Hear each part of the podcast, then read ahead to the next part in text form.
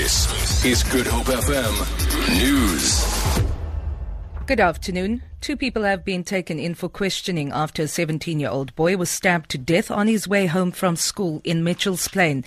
Police spokesperson Frederick van Wyk says the teen died of a stab wound to the chest. The boy had apparently been robbed of his cell phone and school bag before he was stabbed. Van Wyk says police have taken in a 30 year old man and a 23 year old woman for questioning. A Cape Town man arrested for possession and distribution of child pornography has appeared briefly in the Simonstown Magistrates Court. The 47 year old broker will make a bail application next week, Thursday. He was one of four people arrested on similar charges. Two were arrested in Pretoria, while a Belgian national was arrested in his home country.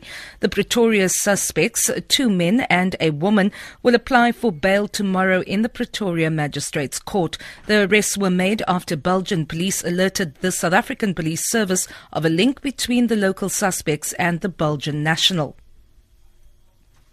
The passenger rail agency PRASA is to conduct an academic verification audit.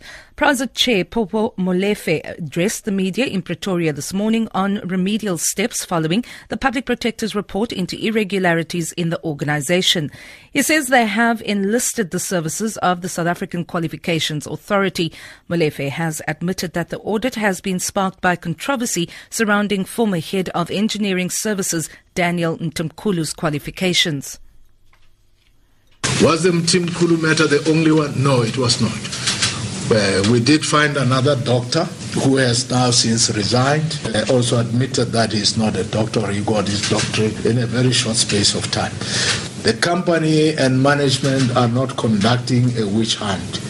It would be nice, actually, if some people could come forward on their own at least four municipal vehicles have been set alight at Soshanguve, north of Pretoria, during a violent protest action. Employees of the Extended Public Works Programme say they have not been paid yet. The contractor allegedly ran out of funds. Some streets have been barricaded with stones and burning tyres. The fynbos in the fire-ravaged Table Mountain National Park has made a remarkable recovery. Today marks six months since one of the biggest veld fires in the peninsula, which raged for a week, caused extensive damage in the Silvermine area and Cape Point of the Table Mountain National Park. Cindy Achilles reports. New growth has already emerged from the soil and tiny seedlings in a wide array of colors are appearing throughout the burnt areas. Table Mountain National Park manager Paddy Gordon is that they are really excited to show the public that the fynbos has started its magic.